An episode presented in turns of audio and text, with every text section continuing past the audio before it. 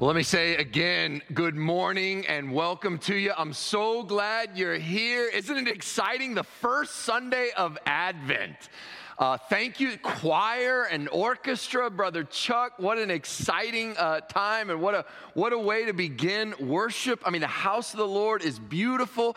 Uh, to, to whoever put the star at the top of that tree, thank you for your faith and your boldness. You're a model for all of us. I have managed to brush up against some decoration and noticed I'm covered in glitter. So this sermon is fabulous uh, in terms already. Uh, it's just wonderful. It's great. So, so the four Sundays leading up to Advent, uh, excuse me, leading up to Christmas are traditionally called Advent. And it was on my heart to do this series leading up to Advent all about the family tree of Jesus looking at the genealogy of Jesus and uh, how that will lead us to the Christ child, how, in the same way, it will lead us to uh, Christmas. We find the family tree of Jesus in two of the Gospels, one in the Gospel of Luke and one in the Gospel of Matthew. So I could have you open to either one, but I thought since your Bible wants to open to Matthew automatically anyway, let's just glance at Matthew's. And what I'm going to do is in each of these four messages leading up to Christmas, on each of these four Sundays, I'm going to zoom in on one of the characters from the genealogy of Jesus. Then we'll zoom back out. We'll, we'll locate that person in the biblical record. We'll look at them in Scripture and then see what they have to say to us, not only about the message of Christmas, but ultimately about the message of the gospel.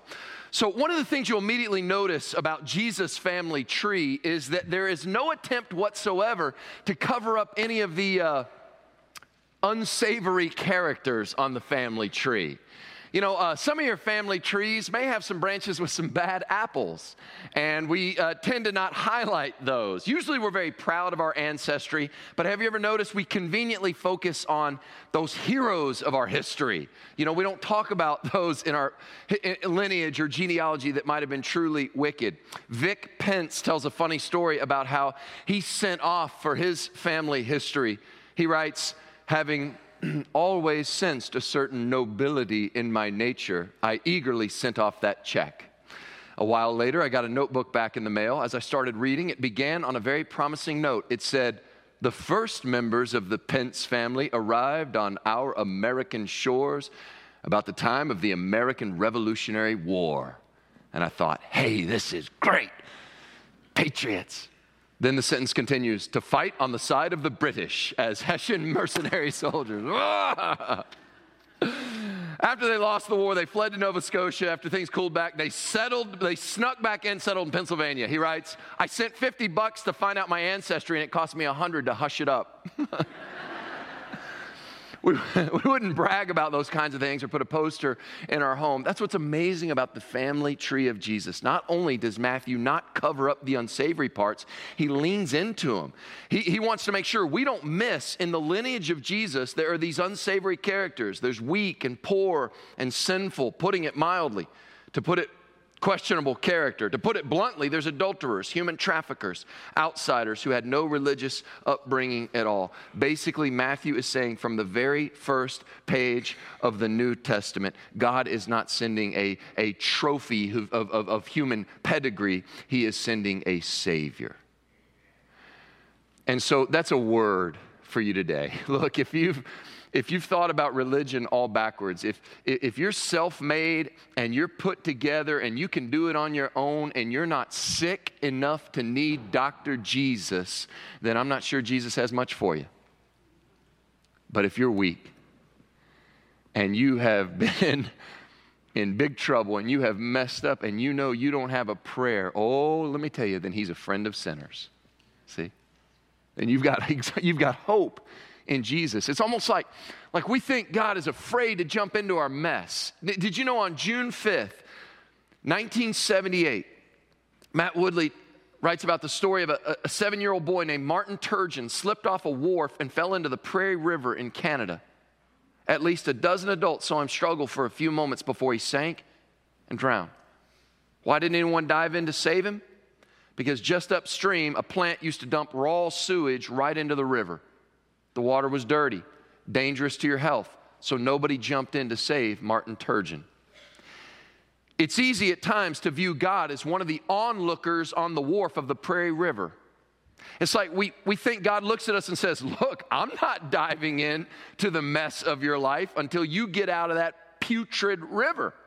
I'm a holy God. So you clean up your act first, then I'll accept you, then I'll embrace you, then I'll love you. But this genealogy in Matthew, we meet a God who was and is. The message of Emmanuel, God with us, the message of Christmas, is it not that God is willing to plunge into the mess of human sin and sorrow? He's willing to enter in. Here's a God who says, I'm coming after you before you get out of the river and clean yourself up. I will dive in. So, in today's character, we're going to see in each week how you've got a character who's in the mess of sin or who even caused the mess of sin. But Christmas is a story about how a loving God would enter into that mess with grace and mercy and love. We want to focus this morning. We meet him early in the genealogy. We want to focus on a character named Judah. Judah. Look at verse 2. You'll find him in verse 2. Abraham was the father of Isaac. Isaac, the father of Jacob, and Jacob, the father of Judah and his brothers. Let's just do a little refresh. Some of you, this will be review. Others of you, uh, right, it wouldn't hurt you to hear it again. Who is Judah? It says Judah is the son of Jacob. So Abraham had Isaac, Isaac had Jacob, and Jacob had these 12 sons. Here's where it gets tricky Jacob later gets a new name. And so you got Jacob has two names in the Bible. Jacob is also known as Israel. Israel is Jacob, Jacob is Israel. That will help you in all your reading of the Psalms and all, all that stuff about you're the God of Jacob. That's exactly the same thing as saying you're the God of Israel.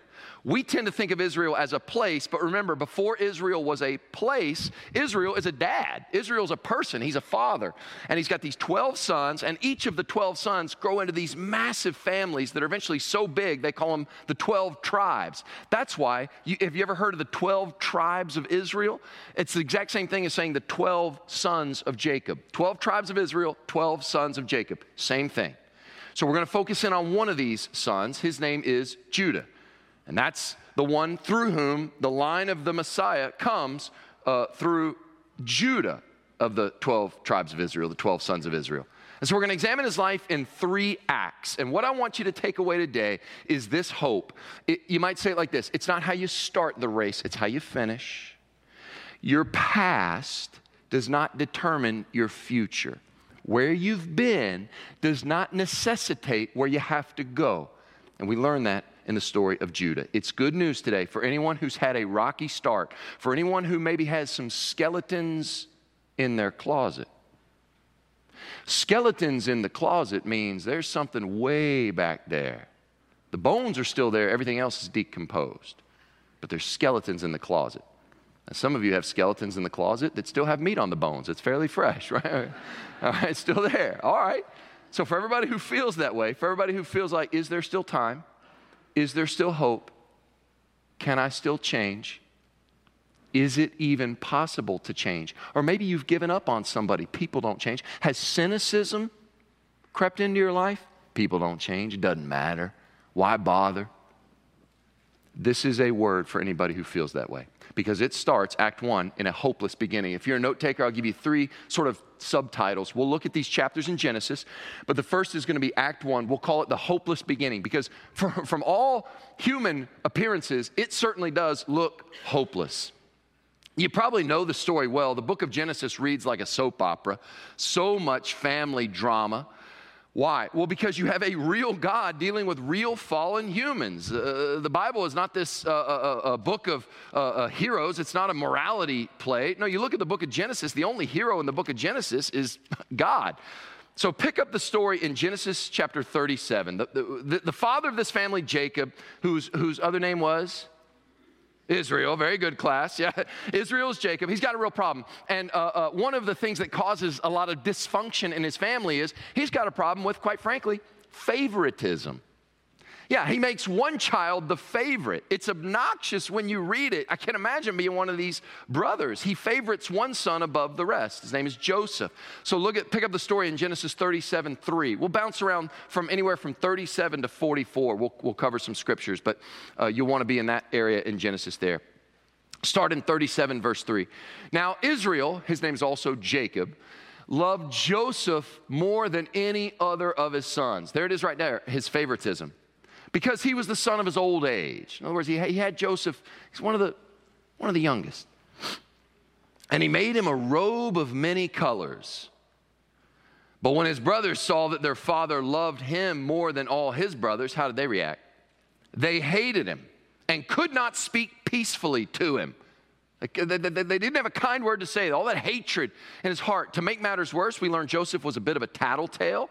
He was bringing bad reports on the brothers. As if all that's not enough, he had these God given dreams and he didn't have a lot of tact in sharing them. God gave him these dreams that one day he's, he, he's telling his brothers, like, yeah, it was the craziest thing in this dream. It was like, it was like we were all sheaves of grain and we were all standing up like stalks of wheat. But then, like, my sheaf of grain grew taller than all of yours and all of your sheaves bowed down to me. What do you make of that, guys? now, do you think the brothers were like, oh, do go on? tell, tell us more. No, look at verse 5. Now, Joseph had a dream, and when he told it to his brothers, they hated him even more. It's like they let hatred boil and fester. And watch this, you need to know this. That's what hatred, if, if you're dealing with hatred right now, hatred will not stay put. Hatred, what it does in your heart, it doesn't remain small. It tells you it will. You can deal with me. I'll just remain like I am. No, like a cancer, hatred seeks to grow and choke out all the healthy stuff inside of you. And it raged long enough that it boils over into what Jesus says will happen in, in the Sermon on the Mount. That's why he warns don't even have anger in your heart because it can boil over into murder. And sure enough, it raged long enough, it boils over into full blown murder. And the 11 brothers, basically the 11 of the 12 sons of Jacob, have, have had to go way far out into the country to do the hard work of shepherding. I'm, I'm collapsing uh, some here uh, uh, uh to, to tell the story here, uh, summarizing. So they've gone, uh, 11 of the 12 have gone way out doing the hard work of shepherding, way out there in the country. But of course, one boy didn't have to go out there because that's hard work. Joseph got to stay home. Right, so you see the favoritism. Eventually, dad sends Joseph out to check on the brothers. So you imagine he's loaded up with some food, and he's going to go out and check on the brothers, and they see him. Verse 18 Pick up the action in verse 18. When they saw him, they saw him from afar, and before he came near to them, they conspired against him to kill him. In other words, they begin plotting even from way off in the distance. They said to one another, Here comes that dreamer. Come now, let us kill him and throw him into one of the pits. Then we will say, then they already planned their cover up. We will say, A fierce animal has devoured him, and we will see what will become of his dreams. You hear the hatred in their voices? I mean, they could have gotten away with it. They're, they're somewhere way out, the Bible tells us in Dothan. Who's ever heard of Dothan, right? I tell you this what happens in Dothan stays in Dothan because apparently they have got this whole thing figured out and he's, they're gonna, he's going to die. They, they won't discover the body. Now, the oldest Reuben says, let's don't kill him. Let's just, let's just throw him into one of the dry cisterns I don't know, I don't know, maybe he was plan was to come get him later and, and, and bring him back as a prize to dad. I, I don't know. But they strip him of his coat of many colors and do just that. They throw him into this deep. Can you imagine? There was there's there not been enough rain to fill it up. So it's just this dry cistern, this dreadful fall. And then verse 25, and this is cold blooded. Then they sat down to eat. Now, Joseph is bleeding no doubt, at least broken some bones on the way down as they shoved him into a cistern. And now he knows he's dead. He's going to die of starvation. There's no way out. He's screaming and begging for his life. I'm not just being dramatic. Later in Genesis 42, we're told uh, this is what happened when our brother was crying out to us. He, we know literally Joseph had been crying out.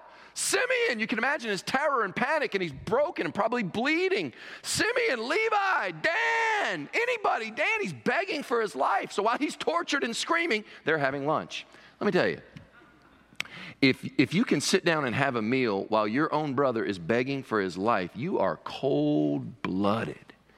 What it means is uh, your uh, uh, hatred has dulled your conscience your conscience doesn't function anymore. You've silenced it enough and dulled it enough that finally it's like, fine, I won't bother you anymore. And that's where we find Judah. Judah's about to step in and make his appearance. And brace, brace yourself, it is not good. Looking up, they saw a caravan of Ishmaelites coming from Gilead. Right? So imagine these nomadic traders making their way with their camels bearing gum, balm, and myrrh on their way to carry it down to Egypt.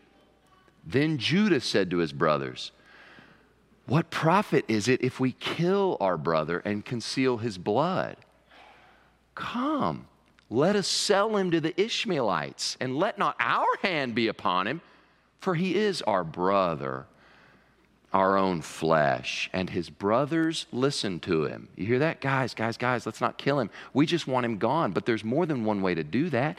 We don't profit, we don't gain anything if we just kill him. Let's sell him into a vicious slave trade. You see the self righteousness, right? Guys, we cannot murder him. Let the Egyptians do that, right? Guys, we're not murderers. We're human traffickers. Okay. then Midianite traders passed by, and they drew Joseph up and lifted him up out of the pit and sold him to the Ishmaelites for 20 shekels of silver. And they took Joseph to Egypt. Uh, little footnote you wonder why 20 shekels? It's not like you can you can break that. What, how would that divide evenly? Remember reuben is gone. Joseph is the one they sold. That leaves 10 brothers two shekels each. The point is they profited Oh, they profited. At what cost? Devil's always willing to make a trade, right? And they profited from this. But at what cost? What did it cost them? Do you remember Jesus says, What's that worth? To trade for sin, what is that worth? He says, Well, what if you could gain a little bit of money? What if you could gain a lot of money? Do you remember in Matthew 16 or Mark 8, if you're tired of Matthew? It's the same thing. Do, do, you, do you remember when uh, do you remember when Jesus asked this question? He says, What does it profit a man? He didn't say just a little bit of money or a little bit. He said, What does it profit a man if he gains the whole world but loses or forfeits his own soul? Now, the rhetorical question there, the answer is obvious. You've gained nothing. But for Judah, the deal just had to be made. He was sick of Joseph getting to live the life he felt he deserved. And so, what he did is perfectly clear. He sacrificed Joseph's life for his. You can hear Judah's thinking, clear as a bell. It's, if it's got to be him or me, I choose me. It's his life for mine. You know what happens next the lies, the deception, the cover up. They take Joseph's coat, they dip it in goat's blood, and since there was no DNA testing back then, when they present it to their father Israel or Jacob and say, Look, a wild animal must have gotten poor Joseph. And you hear like they're almost blaming him too. I mean, you, you sent him out to Dothan to look for us. It's kind of on you too, Dad. But I guess, I mean, this is his coat, isn't it? And it's covered in blood. So, I mean, do the math. A wild animal must have got him. It's humans that acted like wild animals that got him, wasn't it? So, so sorry, Dad, but I guess now we'll all be good. Now, before we leave Act One, the hopeless beginning, that, that's pretty hopeless. Just a couple application points. I'll try to give you one application point. I guess this one I have a, a bonus. The first I want you to see is that Judas was um, Judas was gifted. Let me explain this a little bit. Judas was a gifted leader. He had gifts. I mean, look at the influence he has over his brothers. His brothers listen to him. Look at the resourcefulness. Hey, let's not just kill him. Let's let him be taken off of our hands this way. Quick, that's problem solving. That's quick thinking. He, I just want you to see, like, like, like, give the devil his due, so to speak. Like, like, he was gifted and wicked. That's the application point. As a leader, I just want to point out, you can be both gifted and wicked. T- too often, we look at people's gifts and we are impressed by gifts because gifts are what you're able to show to the, the watching world. But watch this God is not impressed by gifts, God looks at your heart, God looks at character. God is not impressed by gifts and talents. Why? Because who do you think gave you those gifts and talents? They're from God. Always remember that. Don't look back and think, yeah, but I did really good. I was really gifted at that. Or look what I was able to accomplish because of the result of my talent or the result of my gift. No, you want to look back and ask, but what about my character? In fact, if you think about it, if you're wicked, your giftedness only heightens your capacity for evil. Would you rather deal with a cyber criminal or a brilliant mastermind cyber criminal? Right? You see the, you see the point. I'll give you a second bonus application, and this is all taken from Judah's life in the hopeless beginning. The only thing worse than the sin itself is the cover up. it wasn't too late. I mean, if you think about it, it like Joseph has not been murdered yet. He, there could have been repentance. It, it, like, it's like there's all these U turns to get off this road to perdition, but he doesn't take them. Instead, he chooses the lies, the deceit, the cover up. His whole world is dysfunctional. His family's dysfunctional, his life is dysfunctional, so we are not surprised when it comes to Act Two, what we will call Act Two, the messy middle. So the hopeless beginning in Judah's life, not looking good. In fact, that's why I call it hopeless, looks hopeless. Now, Act Two, the messy middle. The messy middle you can read about in Genesis 38. We meet someone else in that messy middle named Tamar, who's also in the genealogy in Matthew 1. I'll summarize it for you because it is messy. Let me just say it this way Judah commits, in Genesis 38, Judas, Judah commits unspeakable immorality. Now, we're not surprised by this. After what we've just seen in Genesis 37, Judas, Judah shows us Judah is all about Judah, self gratification. It's all about him. And ironically, when the woman Tamar is discovered to have committed this immorality, then note that Judah gets all self righteous and wants to have her burned. Capital punishment, capital punishment for the exact same sin he's committed. He's just covered it up. Isn't that how sin is? Sin not only kills and destroys, but it blinds us and it makes us unable to see our own sin. We get really judgmental on the sin of others. That's what sin does. But at the last minute, she produces incontrovertible evidence. She says the guilty party is whoever owns the signet, cord, and staff. This would have been a personalized way to seal a document, that signet. It would be like the equivalent today of saying, okay, well, then the guilty party is whoever belongs to this driver's license, credit card, and car keys. Whose are these things? Proof of who you are. And just fast forward Genesis 38 25. And she said, please identify whose these are the signet and the cord and the staff. Now, the readers all know it's, it's Judah's stuff, but we all also know Judah at this point. So we say, okay, Judah, what's going to be this time? What's he going to do? We all know what he's going to do. He's going to deny. Think about any politician that gets caught in a scandal. What do they do? Wasn't me. Deny. Just deny it. How, or, or uh, you, know, uh, you know, make some big long justification for why you had reason. Uh, how's Judah going to wiggle out of this one? Is he going to lie? That's what he did with Joseph. He's, he's obviously been given a lot of gifts. He's got a quick mind. He could have thought of a lot of different things. How did those get there, right? How's he going to lie? How's he going to lie, out of the, lie his way out of this one? Instead, he does the most shocking thing imaginable, y'all. He full on tells the truth. Then Judah identified him. And not, not a lot of justification, not a lot of cover up. She's more righteous than I. He gives a reason, and the verse goes on to say he repents from what he had been doing. This is incredible. Now, just like in Act 1, Judah has commit, committed a dreadful sin. Just like in Act 1, he has done wrong. But we know God must have done something in Judah's heart because instead of denial and cover up, this time there's a big difference. This time he tells the truth. Every commentator agrees that little verse is an absolute turning point in the life of Judah. Now, let's bring it home. Well, what about you? Do you need a turning point this morning? Do you, are you in need of a fresh start? Well, here's your application from the messy middle. No matter how messy, the road to redemption starts with what Judah did telling the truth. Tell the truth. I think it was David Foster Wallace who remarked, The truth will set you free, but not until it's had its way with you. it doesn't mean it's easy. But what about telling the truth to yourself this morning? Admitting if there's been sin, calling it what it is, not sugarcoating it, telling it to God, repenting, and then tell it to a person you trust. Begin there. Tell the truth. That road to redemption leads to Act 3, what I'm calling the surprise ending. After all we've seen out of Judah, It's the surprise ending.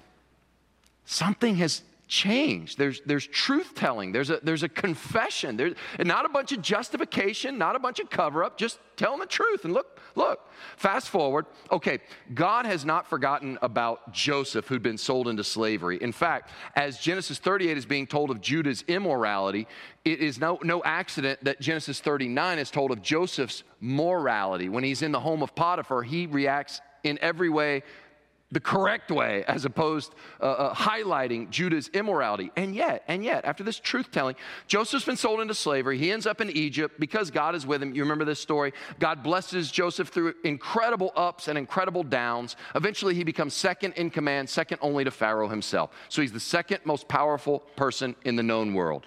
And in the providence of God, that word means the perfect plan of God. It means God knows what he's doing even when we don't know what God is doing. In God's providence, He sends a massive famine. And wouldn't you know it, the only place in the world to buy any food is Egypt. So the brothers go to Egypt to buy grain. Not all the brothers, mind you, because old Israel, remember his name was also Jacob, Jacob Israel. He still had this bad habit of playing favorites. Once Joseph was gone, he assumed dead, he just makes a new favorite. Do you remember who? Little Benjamin. And so he says, Send everyone back to Egypt to buy grain. And they all go back, Not you, not you, little Benny, not you. You stay here with dad. The brothers are like, uh, Right? They go. Well, Joseph recognizes him, but he realizes Benjamin's not there. It's an incredibly dramatic story. I won't read it now today. You'll find it in Genesis starting in chapter 39 if you want to read it this afternoon. Joseph says to him, Don't come back unless you bring the youngest boy, Benjamin. I think you're spies. I think you're lying. And the only way you can prove it to me is if you go back and bring this Benjamin, which the whole thing is contrived. How would that prove you're not a spy? Go bring me another person. Anyway, uh, so he says, I'm going to keep Simeon here to make sure you'll come back. I'll hold Simeon, I'll hold one of the brothers as collateral and make sure you go back. They go back, they tell their dad, Dad, I, we got, we got to go back and get uh, and bring Benjamin. It's the only way that we can go back, and we're all going to starve if we don't. And the dad says something remarkable. I've already lost one son. How can I lose another? No, we got to take Benjamin. No, I can't. He's, I might lose Benjamin. I've already lost one son. How can I lose another? Do you think? I always wonder. What does Simeon think of that comment? Simeon's like, you know, you know, I'm a son stuck here. Anyway, it, you see what I mean? It's completely dysfunctional. Uh, but God won't relent from the famine. Isn't that something? Famine is pain. And God won't relent on the pain because he's up to something. It's the pain that then forces Jacob's hand. Fine. We're all going to die, and I'll lose Benjamin anyway if we're all dead. So take Benjamin back, everybody. They all go back. He tells, uh, and, and, Joseph sees him and he concocts this final test to see if there's been any change in these murderous brothers. And it's brilliant what he does. He tells the guys they can have a special feast while they wait for their bags to be loaded up with grain. He loads all the bags with grains. And then he realizes what, what, what, what set all this off? What is their trigger? What they react to is favoritism, favoritism of the two children of Rachel, Joseph and Benjamin. So while they're having the feast, he heaps on the favoritism. Trigger them. Look at Genesis 43 34. The very end of 43, and then we'll close in, in 44. But, but look at, look at, 40, look at, cha- look at chapter, chapter 43, verse 34. He's heaping on the favoritism, literally. Look, as they're having the feast, this is like when you go into the truck stop to have a, a meal while your semi truck is being loaded with fuel right? They're loading you up with the grain. You come in and have this feast. Portions were taken to him from Joseph's table. But Benjamin's portion was five times as much as any of theirs. And they drank and were merry with him. You just imagine Joseph telling them, and really ham it up when you give it to them, right? Oh, here, here, I call this dish the dish of many colors, you know, or, or something, right? To really try to like trigger, right? It's a secret test. It's brilliant. You see, you see what he's up to, right? So you, the reader may not see what he's up to yet, so he secretly sets up a test. He plants evidence. While their bags are being loaded, he plants his own silver cup, very, very valuable, and he puts it in Benjamin's bag to make it look like Benjamin had stolen it. You wonder, what's he up to? They all say their goodbyes, and when they're not too far away from the city, Joseph has them arrested. They go out, they say, Search the bags. They're like, You can search all of us. If you find anything, you can kill us because we're innocent. They're so certain of their innocence. Everybody. No, one of you stole the silver cup after all the good I've done to you. Right? All totally being framed. And sure enough, they open all the sacks, and there it is in Benjamin's sack. And all the brothers are like, Benny, what'd you do? And Benjamin's like, I didn't do it, right? To which every, right? If you've ever been like the, like the third born or the last born, you know, like, I promise it wasn't me. And nobody believes you. The brothers are, they're certain, right? Now, remember, the reader knows Benjamin is innocent. The brothers do not. That's very important for the story. So there they are, all before Joseph, and they say, We'll all become your slaves. Clearly, I, we'll all become your slaves. That alone is remarkable to Joseph. But Joseph says no because he's setting up the exact test. Verse chapter 44, verse 17. But Joseph said, No, no, no. Far be it from me that I should do so. No, I'm not going to punish all y'all. Only the man in whose hand the cup was found shall be my servant. But as for you, go up in peace to your father. You see what he's done, don't you? You see what he's recreated. Joseph has perfectly recreated that fateful scenario years ago in Dothan by the well. Go ahead, guys. It's simply his life for yours. Just like you left Joseph into slavery so that you could go be at peace with your father, you get the same opportunity here. Just leave Benjamin. After all, he's the new favorite. Here's a chance to be rid of him forever. Everyone knows how much you hate favoritism. In fact, this is even easier. This time, last time you had to do the cover up and the coat and dip it in the blood. This time you don't have to cover up anything. He's literally taking, he's giving you a, mo, a complete alibi. You can have a complete get out of retribution free card given to you by Joseph himself.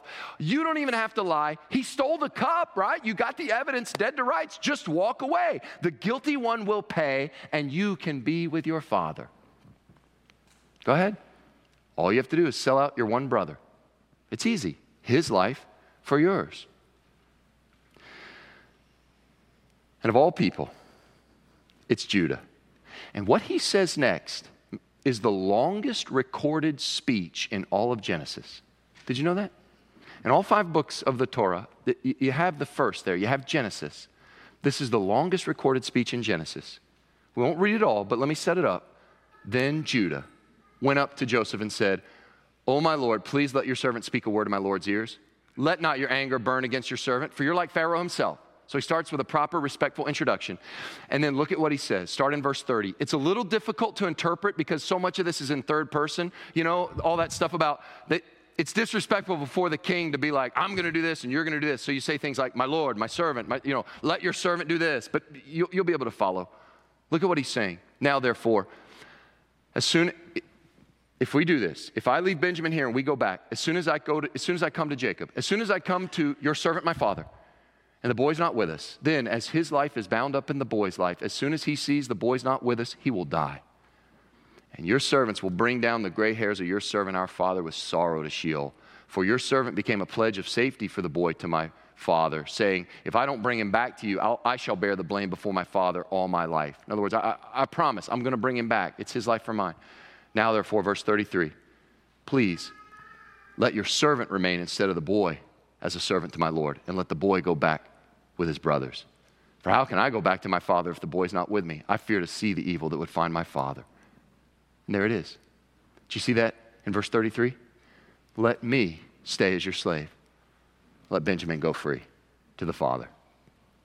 If you've ever read The Hunger Games, the author makes you instantly love this hero, Katniss Everdeen, because near the beginning of the book, when her sister is being forced to go as a tribute to the Capitol District's games, where everyone knows she'll be killed, her sister steps in and says, I volunteer as tribute. Take me instead.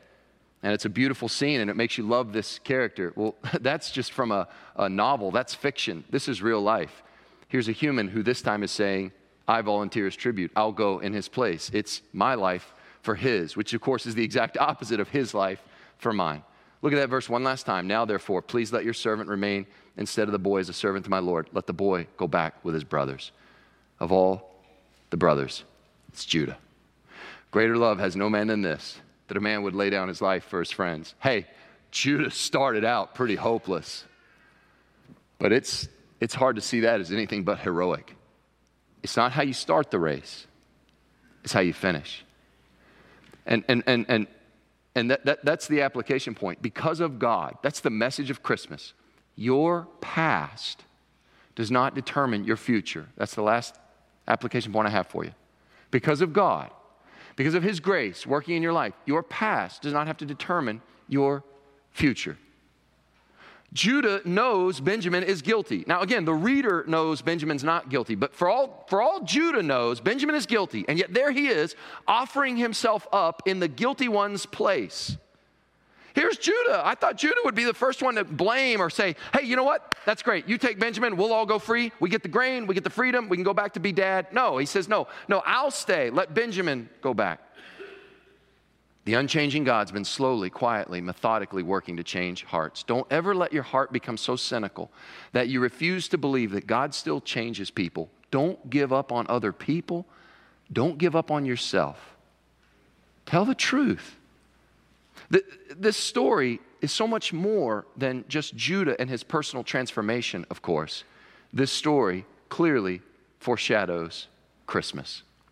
This story, it makes all the sense in the world why this is in Jesus' family tree, doesn't it? Do you see where I'm going? How God plans to transform every heart? Have you ever wondered why? You know, the musicians are going to come and lead us in a time of response. I want to prepare our hearts, but I want us to center around this because we're going to bring each message back to this point. Why did Jesus come through the lineage he did? Okay, so, so he had to be child of Abraham, right? Abraham had Isaac, and Isaac he had Jacob. So everybody agrees he had to be child of Abraham. But why did he come through the lineage he did? Of all the children of Israel, wouldn't you, wouldn't you and I think, maybe this is only me, but wouldn't you and I think, I would not have picked Judah, right? I would have said the Messiah, the king, the conquering hero. I would have said he would come through the lineage of Joseph because Joseph's the one who was, you know, uh, uh, always making the right choice and how, how, his purity when he was in the house of Potiphar his, his, his uh, devotion and integrity was he was in jail and he never lost the faith. I would have thought Joseph uh, no? Or maybe I would have said well then maybe one of his sons I don't know if you know but one of the sons of Israel was Levi. Why was he important? Levi is the priestly lineage right uh, Aaron comes through Levi. And so Jesus was our high priest. I would figure, well, then he'd come through the line of Levi, but he doesn't. It's Judah. Why? Because of all the things Judah did, this is what we remember. Judah offered himself as a substitute so that he would be cut off from the father, and little Benjamin could go and be with his father. Now you might say, yeah, but Judah, Judah did all that fine, but he deserved to be cut off. And you might be right. But there is one coming in the line of Judah, a true and better Judah, Matthew points to, who didn't deserve to die, who didn't deserve to offer himself up to slavery. This lion of Judah, Jesus of Nazareth, who didn't deserve any punishment, stretched out his arms on Calvary's cross, allowing himself to be cut off from the Father, so that you and I, like little Benjamin, could go home and be with our Father. And that good news, that gospel good news, that is how you begin telling the truth. That is how you begin the road to redemption, understanding what He has done for you and your salvation. And that is the message of Judah from the family tree of Jesus. Let's pray. God, grant to anybody in here who is wrestling with their past, the enemy is accusing, filled with condemnation. Lord, I pray that today could be a day of repentance and confession and truth and moving forward. God, grant that today you would remind them of your grace, like you worked in the life of Judah, like you worked in this uh, genealogy, showing us that you're not, you're not waiting for us to get cleaned up. You're entering into our mess, seeking to save. Thank you, O Lord, that you are with us and that you will save. You are a friend of sinners. We pray this in Jesus' name.